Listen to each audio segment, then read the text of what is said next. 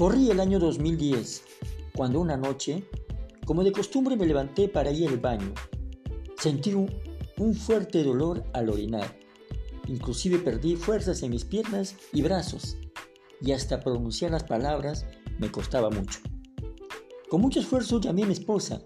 Con su ayuda lo, logré incorporarme.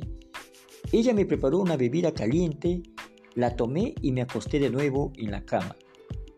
A la media hora tuve una segunda crisis, esta vez más fuerte, pues ya no pude caminar.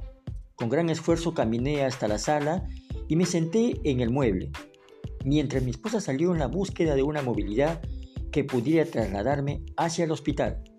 Fueron momentos muy dramáticos y que nunca había vivido hasta ese momento. Me asusté tanto que pensé lo peor, que mi vida se acababa ahí. Cuando por fin llegamos a un hospital, revisaron mis funciones vitales tenía la presión arterial muy elevada. Mi nivel de glucosa en sangre había superado los 400 miligramos sobre decilitros. Desde ese momento me quedé internado en el hospital para que me ayuden a estabilizarme todo lo que estaba desordenado.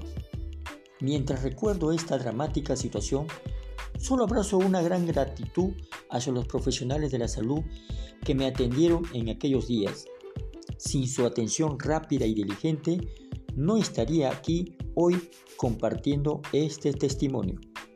Nos escuchamos en el próximo episodio.